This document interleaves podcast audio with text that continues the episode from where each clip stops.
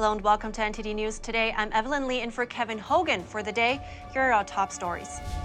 More allegations against the FBI are coming out. One of the journalists involved in releasing the Twitter files is alleging a scheme to suppress legitimate information.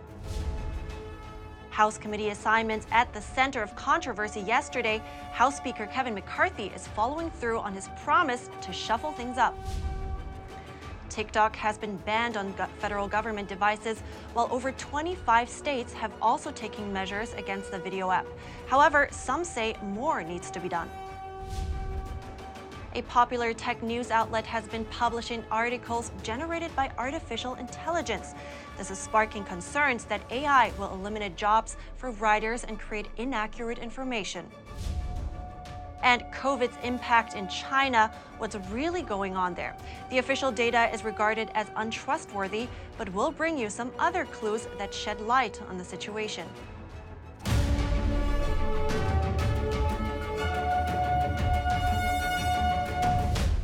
The U.S. government seeks to outlaw TikTok. President Joe Biden signed legislation in December banning federal employees from using the video app on government devices.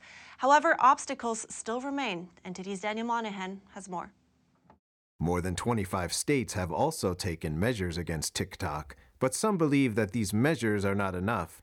This company should be banned. I don't know why they're allowed to operate in the United States. They contend that it could be used to spy on Americans. FCC Commissioner Brendan Carr on Fox News. The funny dance memes and video are simply the sheep's clothing. Underneath, it's a sophisticated surveillance app. The Biden administration has reportedly been looking into ways to split the app off from Chinese owner ByteDance, while the Departments of Justice and Defense are advocating for a forced sale of TikTok's U.S. operations due to national security concerns. You have hundreds of employees with, it appears, access to U.S. user data that may very well be members of the Chinese Communist Party. James Andrew Lewis, a director at the Center for Strategic and International Studies, says the U.S. government does not have the authority to ban speech. He noted that any attempt to restrict Americans' access to TikTok would not withstand a court challenge. However, law professor Fred Cate says the U.S. government has vast powers if it believes a company is threatening national security. FBI Director Christopher Wray. Its uh, parent company is controlled by the Chinese government. The government does have the authority to compel Apple and Google to remove the app. And I said that Apple and Google should kick them out of the App Store based on those undisclosed data flows alone. However, this step would have no effect on the 100 million Americans who already have the app on their phone. TikTok accumulates massive amounts of personal data. CIA Director William Burns reacts to that on PBS. I think it's a genuine concern, I think, for the U.S. government. The average American viewer spends 80 minutes per day on TikTok, which is more than the time spent on Facebook and Instagram combined. Daniel Monahan, NTD News. One of the journalists involved in releasing the so called Twitter files is sharing what he learned about the FBI. He wrote an op ed detailing his findings. Journalist Michael Shellenberger is one of a few who worked with Elon Musk in releasing the so called Twitter files. On Wednesday, Fox News released Shellenberger's op ed titled, Elon Musk Chose Us to Report on the Twitter Files. Here are the disturbing things I learned about the FBI. Shellenberger says he discovered that the FBI and intelligence community discredited factual information about Hunter Biden's foreign business dealings both after and before the New York Post revealed them to the world in October 2020. He says in December of 2019, the FBI issued a subpoena for Hunter Biden's laptop and then picked it up at a repair shop in Delaware. In December, Shellenberger tweeted that it would have only taken a few hours for the FBI to confirm that the laptop belonged to Hunter Biden, saying it only took a few days for a journalist. According to Shellenberger, the FBI did nothing to investigate the many signs of criminal activity revealed by emails and other documents on the laptop. Months later, Rudy Giuliani received a copy of the laptop and brought it to the New York Post. Then in October, Hunter Biden and his lawyer learned that the New York Post was planning to run the laptop story. On that same day, just two hours later, the FBI reportedly sent 10 documents to Twitter's then head of site integrity, Yoel Roth. When the Post published the article the next day, it was censored by Twitter and other social media companies almost right away. The FBI reportedly kept warning Twitter and Facebook of Russian hack and leak campaigns. Shellenberger writes that an FBI agent admitted those warnings weren't based on any new findings. Through our investigations, we did not see any similar competing intrusions to what had happened in 2016. Shellenberger also writes that a big number of former agents started to work for Twitter. As of 2020, there were so many former FBI employees, BU alumni, working at Twitter that they had created their own private Slack channel and a crib sheet to onboard new FBI arrivals. After the Twitter files came out, Representative Jim Jordan said he was concerned about the government running a misinformation operation on Americans. NTD reached out to the FBI for comment on Shellenberger's op ed, but did not hear back before broadcast. House committee assignments are at the center of some controversy this week. House Speaker Kevin McCarthy is following through on his promises. He vowed to remove some Democrats and assign some Republicans if the GOP took control of the House.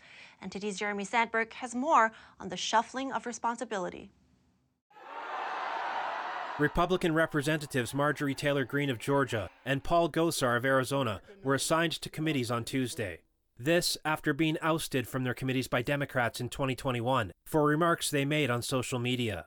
Greene was placed on the Homeland Security Committee. It has jurisdiction over the border. It could play a role in impeaching Homeland Security Secretary Alejandro Mayorkas. Gosar got a seat on the Committee on Natural Resources, where he previously served. Both Greene and Gosar have also been assigned to the Oversight and Accountability Committee. It's expected to investigate the Biden administration. Embattled freshman Representative George Santos of New York has been awarded seats on two low level committees. Santos is at the heart of recent controversy in the House for lying on his resume. He has ignored calls from both sides of the aisle to resign. It's clear to me that he is a complete and total fraud and is not qualified to serve in the United States House of Representatives. Congressman Byron Donalds, who sits on the steering committee that names members to their spots, defended Santos's installation. There have been members who've issues have come up in the past. They were allowed to be on their committees, be sat on committees, and then the legal process takes hold, then we make adjustments. The selections still have to be approved by the full House GOP conference. McCarthy has confirmed plans to remove Representatives Adam Schiff, Ilhan Omar, and Eric Swalwell from their committees. The newly elected House Speaker says since Swalwell can't even get security clearance in the private sector, why should he have government clearance? If you got the briefing I got from the FBI, you wouldn't have Swalwell on any committee. McCarthy asked reporters why they were questioning him about Santos, but not Swalwell. You're going to tell me there's 200 other Democrats that couldn't fill that slot, but they kept him on it? The only way that they even knew it came forward is when they went to nominate him to the Intel Committee. And then the FBI came and told the leadership then, he's got a problem. Swalwell allegedly had a relationship with a suspected spy from the Chinese Communist Party. He says he didn't share classified information and cut ties with her after being alerted by the FBI. Jeremy Sandberg, NTD News. Now let's take a closer look at the border. The number of migrants crossing the Darien Gap has nearly doubled from the year before. That's according to the International Organization for Migration. The area lies between Colombia and Panama. It's estimated that close to 250,000 migrants made the treacherous crossing on their way north in 2022. Panama's data says the number was around 130,000 migrants in 2021, and that migrants were mostly Haitian then. Now, Venezuelans are dominating the flow, accounting for more than 150,000 crossings last year. It's a record for 2022. Only Venezuelans were 150,000 during a year only, which is close to the total in 2021. It was a drastic change, almost immediate. All from countries where situations are critical due to several reasons. The U.S. has recently been trying to make the journey less appealing. The Biden administration said it would manage the surge in Venezuelans crossing the border with a new program. It will now accept up to 24,000 Venezuelan migrants at U.S. airports, and they have to pre register through a government website. Those who cross the border illegally will be sent back to Mexico. And speaking of immigration, the Supreme Court is hearing a case about a transgender illegal immigrant from Guatemala. At issue is a procedural detail. The U.S. government tried to deport Leon Santos Zacaria, a Guatemalan citizen who was born male but identifies as a woman. Santos Zacaria entered the United States illegally at least three times in the past. The latest was in 2018. Santos Zacaria applied for sanctuary and delayed deportation, but the government found no possibility of future persecution in Guatemala. After a legal back and forth, the illegal immigrant took it to a federal court of appeals, but non citizens may have to petition the Board of Immigration Appeals before escalating the conflict. After the Supreme Court took up the matter, neither the petitioner's sexual orientation nor gender identity were discussed. Instead, the hearing focused on the procedural law issue. The Supreme Court is expected to rule on the case by June. And Mexican police raided the suspected property of a criminal group connected with murders in the region. There, they found what looks to be the remains of victims. Video released by the Mexican state government shows police and forensic experts excavating inside a building. An official said the remains found are presumed to be of human origin. The raid followed the arrest of nine suspected members of a criminal group from the western state of Jalisco. Authorities said these people may have connections with multiple murders and a kidnapping case. Investigation is still ongoing, and the number of potential victims hasn't been determined. Coming up, Florida Governor Ron DeSantis announces new legislation. The aim is to permanently protect Floridians against COVID vaccine mandates, mask requirements, and more. We have that and more just after this break.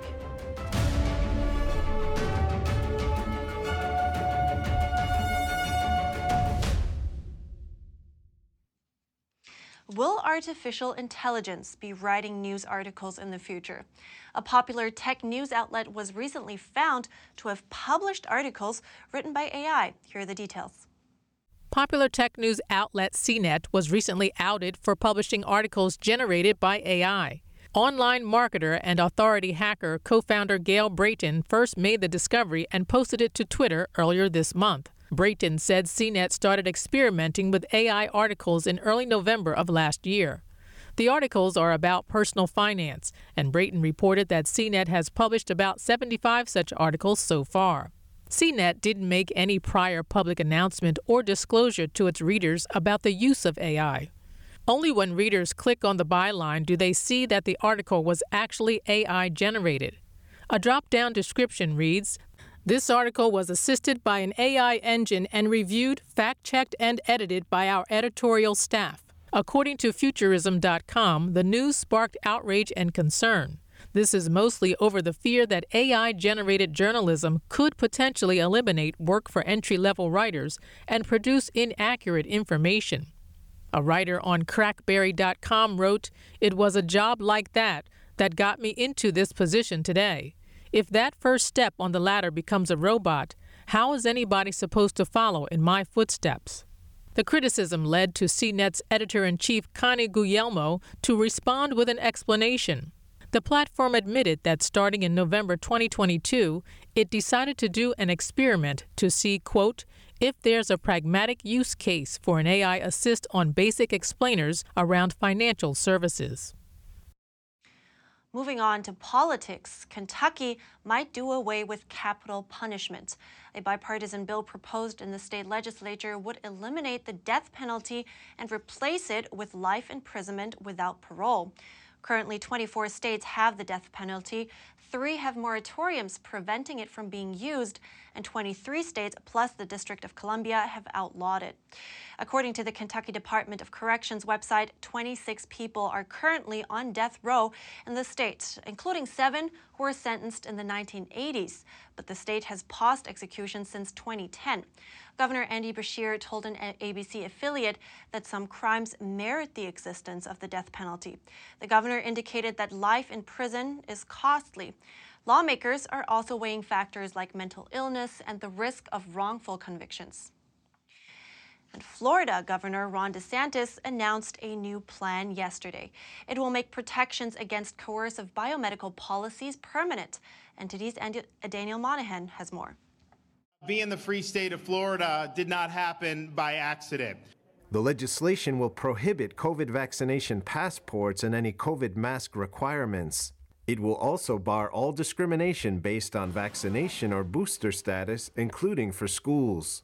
You still have universities that are forcing these students to get these booster shots, even though there have been studies showing they're at more risk from negative effects of the shot than they are from COVID itself at that age. And so the governor discussed the past battles Florida had to wage to preserve such freedoms, saying it required standing up to major institutions in the society, the medical establishment, what he called the legacy media, and even the president of the United States who together were working to impose a biomedical security state on society. They sought to marginalize people who declined COVID jabs by using things like vaccine passports. They sought to prevent people from being able to earn a living if they declined the jab through the Biden employer mandate. He added that Florida intends to protect the right of medical practitioners to be able to speak the truth. And they sought to silence medical practitioners who followed the evidence and backed the science over the narrative. DeSantis was joined by Florida Surgeon General Joseph Ladapo. Is all of these crazy ideas, whether it's whether it's the lockdowns or the or the mask mandates or the vaccine mandates or the you can't have your your you can't cook with gas, you can't use fire, whatever it is, right? It's all these crazy ideas and and then and Governor DeSantis gets to say no, that doesn't make sense. Ladapo expressed gratitude that there is a lot of consensus around the new legislation to quote codify more common sense in Florida there's just a lot of there's a lot of lunacy out there and having a, uh, a, a place of just common sense and sensibility I, I know that that is refreshing to a lot of people he compared that to california and assembly bill 2098 Governor Gavin Newsom signed that legislation, which punishes the dissemination of so called misinformation related to COVID 19. That means medical practitioners could lose their licenses for opinions not in line with the current medical establishment. Daniel Monahan, NTD News. And over in California, a sheriff offers a $10,000 reward after a family was murdered on Monday. Six people were killed, including a 17 year old girl and her 10 month old son. It's shocking for the nation. We believe that the 16 year old teenage mother and her small infant actually was fleeing and running from the scene. What we have since learned through forensics that it was clear that the shooters stood over the top of the 16 year old mother and fired rounds into her head. The 10 month old infant also suffered from the same attack. Police later revised the teen's age to 17. Also among the victims were a 72 year old grandmother, two men, and a woman. The sheriff described the case as deliberate, intentional, and horrific. The shooting occurred early Monday morning. Police recently conducted a drug related search at the same house. Investigators believe a gang or drug cartel targeted the family. The sheriff said police are looking for at least two suspects but their identities haven't been confirmed. The $10,000 reward is for any information that moves the investigation forward. And in related news, federal prosecutors are not seeking the death penalty for a Walmart shooting suspect. The Justice Department under Biden has sent mixed signals on capital punishment. 24 year old Patrick Crusius is accused of targeting Mexicans at a West Texas Walmart in 2019. In total, 23 people died and dozens were wounded. In federal court, he's charged with hate crimes and firearms violations. Federal prosecutors did not explain why they aren't seeking the death penalty. The Justice Department has sent mixed signals on policies regarding the federal death penalty. And President Biden pledged to abolish it during his presidential campaign. In state court, the suspect is charged with capital murder, and he could still face the death penalty if convicted. He has pleaded not guilty. An arrest warrant says he surrendered to police after the attack, saying, I am the shooter, and that he was targeting Mexicans. His case is set for trial in federal court in January 2024. Over in Hawaii, the state puts forward a plan to make preschool available to all three and four year olds by 2032. If successful, it would put Hawaii in a rare group of states providing pre K education to most families. But we also have to realize that many of our young families leave the islands because they can't afford to have their children in preschool or, or daycare. And so I'm really excited about this next step that we're taking. People shouldn't have to anguish just for their kids to have a chance for a great start in life. The Alice report, just released a few years back, said that the highest cost drivers, particularly for those struggling families, was in fact daycare. And so providing these high quality early learning opportunities for these families helps the financial weight lifted off of their shoulders. Hawaii's leaders have aspired to universal pre K for decades, but have found it elusive. A recent analysis found the state was moving so slowly toward that goal that it would have taken 47 years to build all the public preschool capacity Hawaii needed. The lieutenant governor said only half of Hawaii's 35,000 three and four year olds attend preschool, either by paying expensive tuition for private schools or obtaining one of the few spots in publicly funded pre K programs. The state estimates there are about 9,200 children whose parents want to send them to preschool but aren't able to. The state will draw on $200 million set aside by the legislature to build preschool facilities. The Chinese Lunar New Year is approaching, but with a lack of joy, as many families mourn their loved ones lost to COVID 19 in the blue waters and a Chinese warship spotted deep in the South Pacific. What does the sighting say about Beijing's latest military moves? We'll have the details when we return.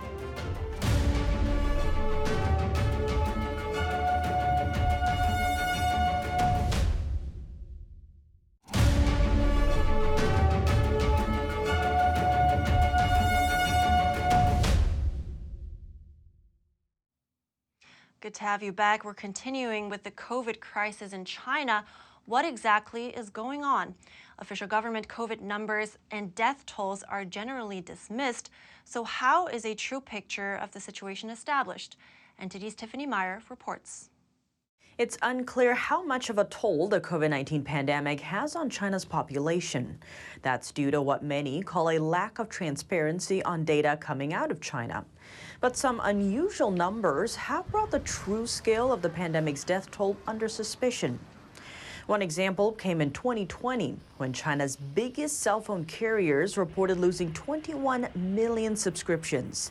That's in just the first two months of that year when the pandemic first hit China. In contrast, users increased during the same period of time in 2017, 2018, and 2019.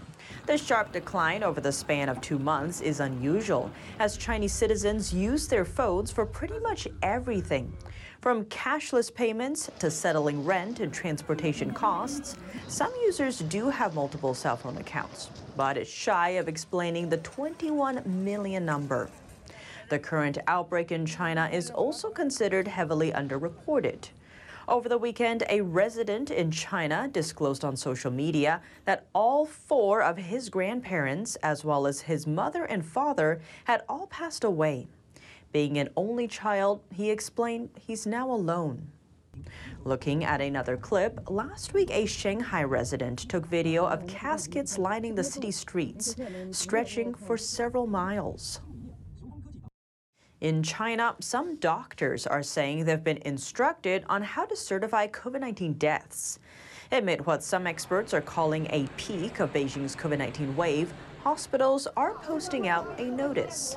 Citing a directive from China's National Health Commission, the Post says doctors should try not to list COVID 19 on death certificates. Instead, they must report related cases to their superiors for inspection by authorities. That's before they can decide on what cause of death to confirm on the certificates. Several doctors in other Chinese hospitals said they received similar instructions, either verbally or via hospital policy announcements. A doctor from Shanghai shared an article online earlier this month. In it, he said he was asked to change the cause of death on a certificate from COVID 19 to something else. He explained he didn't want to alter it in front of the patient's family and started questioning the official directive on COVID 19 deaths. And over in California, a now U.S. resident from China says he's endured the death of multiple family members. All of them died during the current virus surge in Beijing. He said his grandmother and uncle in law had tested positive for COVID 19 before they died. While his father, father in law, and uncle died of heart disease, asthma, and lung infection. None of them were entered into China's official COVID 19 death count. The Chinese New Year is coming this weekend, and tens of millions of Chinese will travel to their hometowns to be with their families. However, many will do so after a period of mourning for relatives that have passed away during the recent COVID 19 wave. Lunar New Year is meant to be a happy time for Chinese families, but this year for Zhang and so many others like him across the country, it will be a much more somber affair. For the 66 year old Beijing resident has lost three of his close relatives and a close family friend to COVID 19. All passed away from the disease after the country relaxed its zero COVID policy. One of them, an aunt, was infected whilst being treated in a Beijing hospital for another long term illness. The hospital tried to move her from one uh, building to another one, and two days later, she passed away. Uh, the, on her death certificate, the cause of death is described as the heart failure. By official definitions, that doesn't count as a COVID related death. The lifting of restrictions in China after widespread protests against them in November has overwhelmed hospitals and funeral homes across the country and dampened the mood for festivities. There's no holiday mood. People are suffering. People are so anxious. And uh, people going to drugstores, um, medical facilities, hospitals, clinics, try as hard as they can to get what they need. That is the reality. And uh, yeah, it is sad. After global criticism of its coronavirus data, China on January 14th revealed nearly 60,000 people had died in hospital since it abandoned zero COVID in early December. But health experts say that likely doesn't count many people dying at home, especially in rural areas where there's weaker medical systems. The worry is that mass migration for Lunar New Year will bring another surge in cases, as hundreds of millions of Chinese return to small towns and rural villages from urban areas. State media has been filled with stories of rural hospitals and clinics bolstering supplies of drugs and equipment. While various modeling groups predict the reopening could result in as many as 2.1 million deaths from the virus, accounting for a probable surge in cases over the Lunar New Year holidays a Chinese warship reaching deep into the South Pacific. What does the sighting say about Beijing's military capability and its global ambitions? NTD spoke to Captain James Fanell about what's happening. He's the former director of intelligence for the U.S. Pacific Fleet. NTD's Juliet Song has more on that.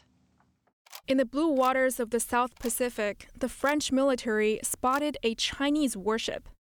This warship appeared near French Polynesia on December 22nd last year, a group of islands in the South Pacific Ocean. A week later, the French military again snapped photos of a Chinese warship, this time near New Caledonia, a French territory in the southwest Pacific, over 700 miles east of Australia. It's unclear if it's the same warship that emerged earlier. Captain James Fanell is the former director of intelligence and information operations for the U.S. Pacific Fleet.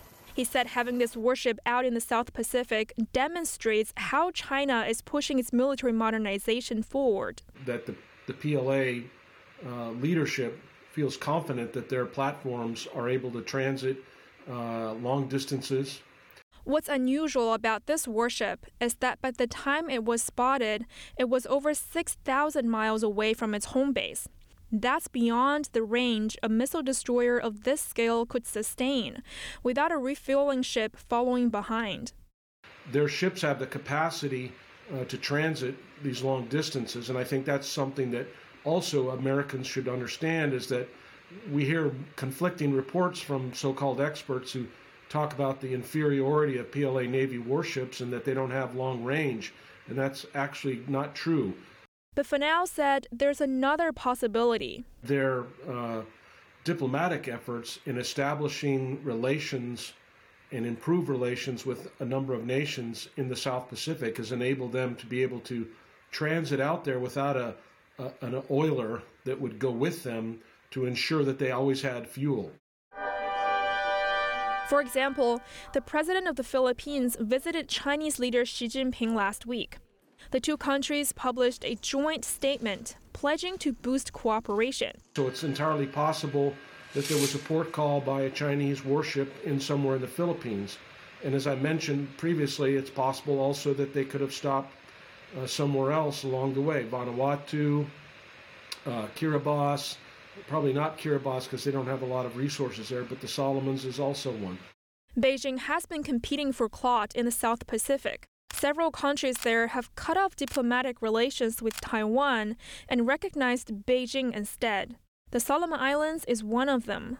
The same day the French military saw the Chinese warship near New Caledonia, a Chinese aircraft carrier group edged close to Guam. That's according to Beijing's official mouthpiece, Global Times. The island of Guam is a U.S. territory and the site of a major military base. It's home to Air Force and naval facilities. It's also a critical hub for submarine communications cables between the western U.S., Hawaii, Australia, and Asia. So I think we're going. What we're seeing now is these are indicators of the PLA Navy resuming its pursuit and its strategic trend line of becoming a global naval force. He noted that having a global naval force is critical for Beijing's global economic outreach. Having a big navy uh, that can be able to ensure that their ability to transport goods and services across the, the, the oceans of the world to extend this Belt and Road Initiative that extends China's economic power to assure that they have access to these resources is the main main goal. Fanell said the U.S. needs to recognize the threat of a rising Chinese military. For decades, Washington has adopted a policy of engagement. But that's a failure to understand the Chinese Communist Party and their desire to be the dominant global power. And so what the United States needs to do is first is to wake up and recognize that China's activities, while this is a single destroyer transiting doesn't represent a significant military threat, unchecked and unprepared or unresponded to in 20 years from now or even sooner will present a great challenge to the United States' ability to ensure that our way of life and the freedom and liberty that we have can be continued. And China wants to upset that. He added, the U.S. used to be more balanced in its land and naval powers. But now, over the last 30 years with the Gulf Wars, uh, we have lost this focus on naval power. He said now America needs to return to that in order to be able to deter Beijing's further aggression and be able to fight and win a war at sea. Juliet Song, NTD News. And before we head into break, if you have any news tips or feedback for the show, don't hesitate to email us at news.today at ntd.com. Coming up, 16 people died in a helicopter crash near Kiev this morning, among them the Ukrainian Interior Minister. The cause of the accident is still unclear. And an escaped commander of Russia's Wagner mercenary group now seeking asylum in Norway. What's his story? More shortly here on NTD News Today.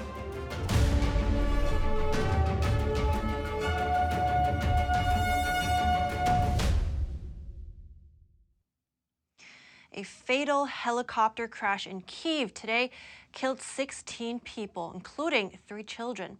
Ukraine's interior minister and his deputy were among the dead, but officials made no mention of Russian involvement. At least 16 people were killed in a helicopter crash just outside Kiev on Wednesday, including Ukraine's interior minister. It came down between this kindergarten in the eastern suburb of Brovary and a residential block. Three children were among the dead, President Volodymyr Zelensky said, calling the crash a terrible tragedy. The pain is unspeakable, he said in a statement. Ukrainian officials said the cause wasn't immediately clear. They made no reference to any Russian attack in the area at the time. National Police Chief Ihor Klimenko confirmed that Interior Minister Denis Monastyrsky was killed alongside his first deputy, Yevgeny Yanin, and other ministry officials on board. Monastyrsky was the most senior Ukrainian official to die since the war began. The French made Super Puma helicopter was operated by the State Emergency Service. At least six people were killed on the ground, officials said, including the children. According to the regional governor, at least 29 were injured, 15 of them children. Air Force spokesperson Yuri Ihnat said it could take several weeks at least to investigate the disaster. Unfortunately, the sky does not forgive mistakes, he said. The Norwegian National Police said they want to talk to a Russian asylum seeker. He's reportedly a former high ranking member of the Russian military contractor Wagner Group. Andrei Medvedev, a former commander of Russia's Wagner mercenary group who fought in Ukraine, said he has fled to Norway and is seeking asylum in fear for his life after witnessing the killing and mistreatment of Russian prisoners brought to the front line. Norwegian police said a foreign citizen had been arrested last week after illegally crossing the Russian Norwegian border in the Arctic and was seeking asylum. His Norwegian lawyer said Medvedev was now in the Oslo area but did not give details.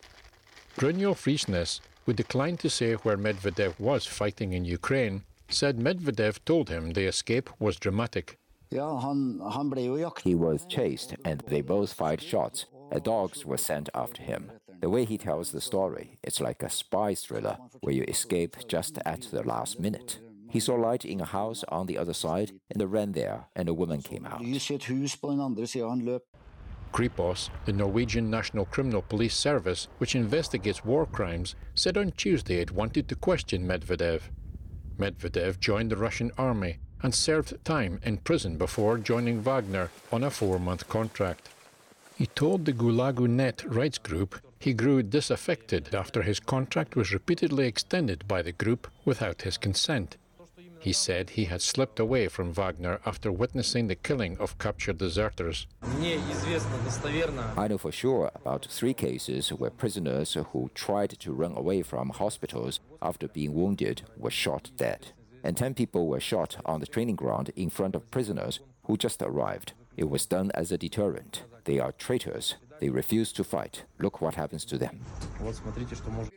Wagner founder Yevgeny Prigozhin, a close ally of Russian President Vladimir Putin, said Medvedev had mistreated prisoners. He did not address the claims of killings or mistreatment of prisoners.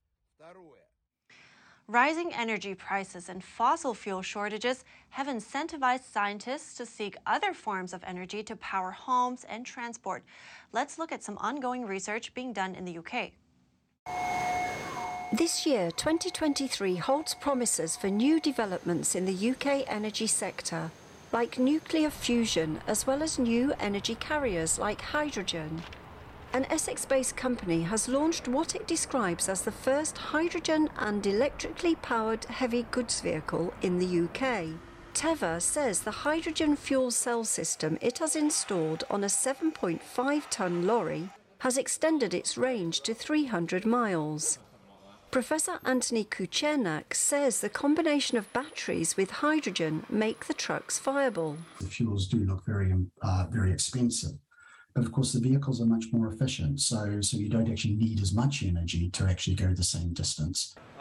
Southwest England is now home to Europe's largest construction project, the Hinkley Point C nuclear power station. On this 430 acre site in Somerset, is where some of the UK's future electricity hopes are pinned. Now reaching over 100 feet high, construction on the first of two nuclear reactors is well underway.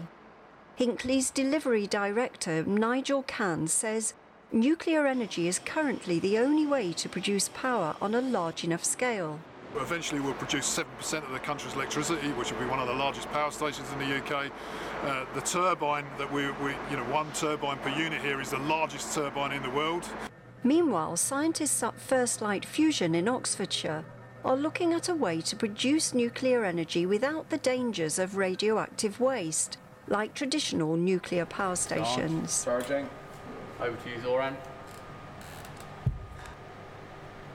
Fire! The technology involves firing a projectile down a giant gun that eventually hits a target that releases energy. When the target is struck, hydrogen atoms fuse together to form helium, and the matter is converted into energy, which is called nuclear fusion. This is the important part of our technology. So the projectile comes in, hits at enormous speed, makes a huge pressure. Actually, that pressure is not enough for fusion. The target focuses the energy and boosts that pressure massively, and that's where we get the conditions for fusion. It's still a very small amount of energy, but staff here believe it's the first step to showing that fusion can be created more simply and cheaply. The aim is that energy released could drive turbines to create electricity. The promise of nuclear fusion is enticing. If harnessed, it could produce nearly limitless energy to supply humanity's electricity needs. In Paris, residents will have the opportunity to vote over a possible ban of electric scooters in the French capital. The city mayor says she's leaning towards a permanent ban on the motor vehicles because of the problems they cause. This would be the first electric scooter ban in a major French city. NTD's France correspondent David Vives spoke with a lawyer who says scooter drivers don't follow the rules of the road. Around a quarter of Parisians use an electric scooter, according to a poll late last year. But what do the remaining three quarters of the public think about this way to move around? Electric scooters have been fished out of Paris rivers. The owner of an enterprise involved in cleaning rivers told us in 2020 that he took out dozens of these vehicles each time he sent in divers to clean the river. He said that among all the objects thrown into the Seine, electric scooters came out top. Two years later, the topic of electric scooters has only polarized those who use them and those who are against them. City Mayor Anne Hidalgo will ask Parisians to vote on whether electric rental scooters should remain on the streets. She said she was against renewing contracts for them after too many cases of misuse and accidents involving them. Adrien Muller is a lawyer who helps victims of personal injury in Paris and provides advice for an association. He confirmed the mayor's concerns. Ce serait plutôt euh, l'anarchie, je dirais, c'est-à-dire le, it's anarchy. I mean, as for today, scooter users respect the rules of the road less than other drivers. We see a lot of users who are two on one scooter, and this is something we don't see with other users. For example, we rarely see three or four people on a motorbike taxi.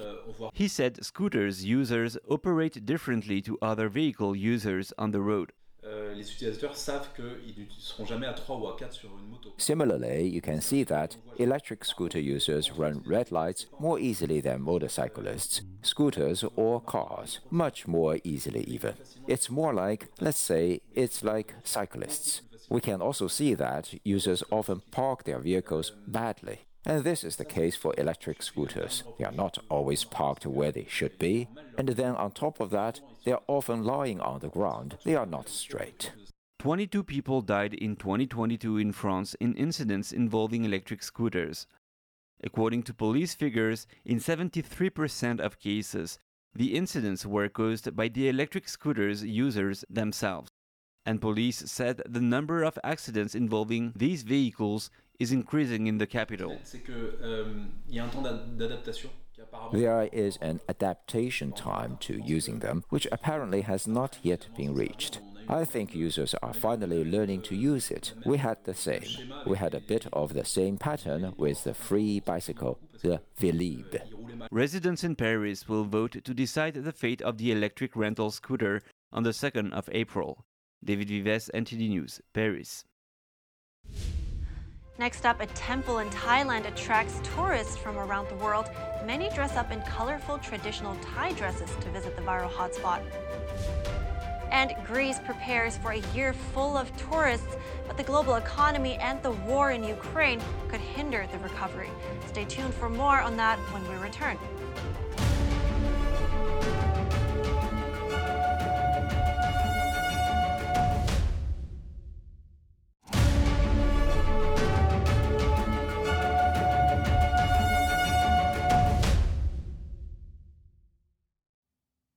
Welcome back. A temple in Thailand is drawing tourists from around the world. Visitors come to the site wearing traditional Thai dresses, which they can rent nearby. NTD's Andrew Thomas has the details. Wat Arun is also known as the Temple of Dawn. The site was bustling with tourists on Monday. Many were dressed up in colorful traditional Thai dresses. Reviews on social media and Thai historical TV drama trends have made the pagoda like structures a viral tourist hotspot. I think it's really special and so excited to wear the Thai clothes. This is the first time for me to wear these Thai clothes and come to this beautiful temple. And I think it's a really um, exciting activities for the tourists. Um, it feels uh, quite overwhelming actually because it's so deep rooted in like historical culture and things. Like you really like realize how important and significant it is for Thailand and Thai women especially. Yeah. Many Thai traditional clothing rental shops line the streets near the temple. They offer visitors the chance to borrow dresses and take pictures during their visit to the temple. Rentals cost between 4 and $12 for two hours, depending on accessories. It's really nice, thank you. It's nice to sort of experience some of the Thai culture um, and have a chance to wear this because in England we don't really have clothes like this in our traditional wear. So it's nice. Jatrada Kurdkum is a manager of a traditional clothing rental shop near the temple. She said that tourists visiting the temple help boost the economy and increase sales in her shop. It helps stimulate the economy. Sales volume increased since COVID 19 when we had nothing to do. We decided to rent this place to open a rental shop. On average, Kurdkum's shop rents around 20 dresses per day. The tourism industry continues to recover worldwide following the pandemic. The outlook is bright as eager travelers try to make up for the hiatus. Andrew Thomas, NTD News. Greece is gearing up for another year full of visitors post pandemic. But as the global economy struggles and the war in Ukraine rages on, the outlook for 2023 is far from certain. NTD's Andrew Thomas has the latest. Fireworks explode over the ancient Parthenon in Athens as Greece welcomes the new year. Tourists still come to the capital, even during winter. The best part is all the restaurants outside for me and all the little shops. What I love the most are the food and all of the people. Those are the things I love the most about Greece. Greece has renewed national efforts to become a year round vacation destination. The country hopes that hiking trails, rock climbing, and visits to historic churches can dampen the winter slump. We have laid a solid foundation with hard work for the product called Greece, with our hospitality, with unique tourism experiences, with multiple destinations and alternative destinations, with investments, large tourism investments, new hotels, new multinational products in Greece, and investing throughout the country in culinary tourism, religious tourism, Greek tourism. Greece's tourism industry had a strong year in 2022 bringing in $3 billion more than it expected. I always try when I come to Greece to see some new place that I haven't seen yet. I buy books, I see ancient things, museums. I like Greek food. I'm also into Greek music, so at some point I will also buy an instrument. Those are several things that drew me here. The tourism rebound is welcome news for Europe's southern economies. The recovery is also easing the continent's tilt toward recession. But Russia's war in Ukraine, rising inflation, and global economic uncertainty all point to a rough 2023. Businesses that rely on tourism don't know if the next 12 months will be boom or bust. There are many threats around. Let's not forget that we have uh, a war in our continent. Uh, we have a very big uh, inflation uh, in Europe, and many countries are entering recessions, and we have very high costs of running. Greece, Italy, Portugal, and Spain have the highest levels of debt in the Eurozone relative to the size of their economies. A healthy tourism industry could help keep Greece afloat in 2023. Andrew Thomas, NTD News. Next, this year's Miss Universe. She's American and she's the oldest winner in the competition's history. We'll bring you what she said while visiting the Empire State, State Building and more on NTD News.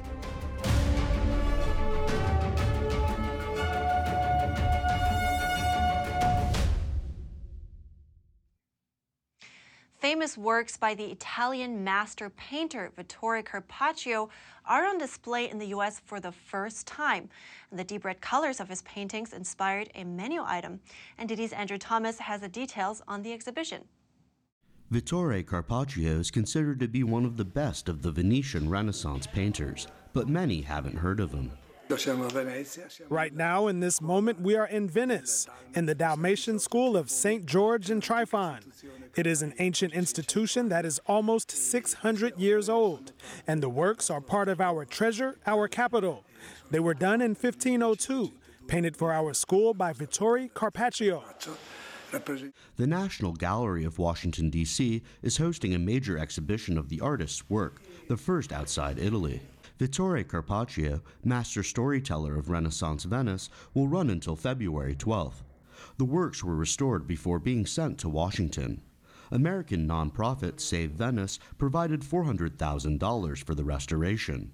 The organization's regional director says there is great excitement about the painting's first international showing. The idea for the exhibition um, started in about um, 2018. Uh, unfortunately, it was supposed to be in October of 2020, but because of COVID, everything was postponed. And it just opened. The show opened in November in Washington on November 20th. Probably more people have seen Carpaccio on a menu than in a museum. Carpaccio is a thinly sliced raw beef, often served as an appetizer. A Venetian restaurateur invented the dish in the 1950s. He chose the name Carpaccio after the intense red color used by the painter. I think people are starting to get a new appreciation of, of paintings, Venetian paintings from the very beginning of the 16th century, and also learn maybe where the word carpaccio, we're all used to it, meaning, you know, thinly sliced beef or uncooked protein, and instead it comes from the marvelous red colors that Carpaccio used. The exhibit will move from Washington to Venice this spring and will open at the Palazzo Ducale on March 18th. Andrew Thomas, NTD News. A Filipino American has won Miss Universe. She visited New York's iconic Empire State Building Tuesday. Here's more from NTD's Andrew Thomas, who has the winner's thoughts about her victory. The new Miss Universe. R'Bonney Gabriel is the winner of the 71st annual Miss Universe. She's Filipino American. Here's what she said about her heritage on Tuesday during the customary trip to the Empire State Building. I feel the strongest connection. Filipinos are so excited. I feel like I'm carrying all the Filipinos with me on my shoulders, and I just want to represent how amazing we are. There's actually a big billboard I just found out about in the Philippines. Everybody's sending it to me. Everybody's just so happy. I mean, it's just a time to celebrate Filipinos, Americans, Asian Americans. I feel so honored. At 28 years old, she's also the oldest Miss Universe in the competition's history. Never too late. It doesn't matter what age you are, you should never feel too old. 28 years old, 40 years old, 70 years old. You can now is the time to start whatever you want to do. Gabriel is a fashion designer from Houston. She's promoting her own line called R'Bonney Nola, and she makes sure to focus on eco-friendly designs. Actually, the piece I'm wearing right now, my friend Renee from Houston made. He's a designer, and actually, if you see, these are like little plastic packaging pieces. I don't know what they're called, but he took all of these and just recycled them and made it into a fabulous outfit. And I'll be wearing a lot of upcycled and recycled pieces during my reign.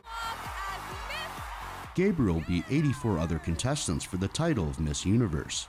Amanda Dudamel of Venezuela was the runner up. Andrew Thomas, NTD News. And that's all for today's program. We're really glad to have you with us.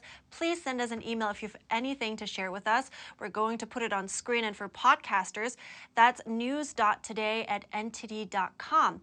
I'm Evelyn Lee in for Kevin Hogan today for NTD News live from New York City.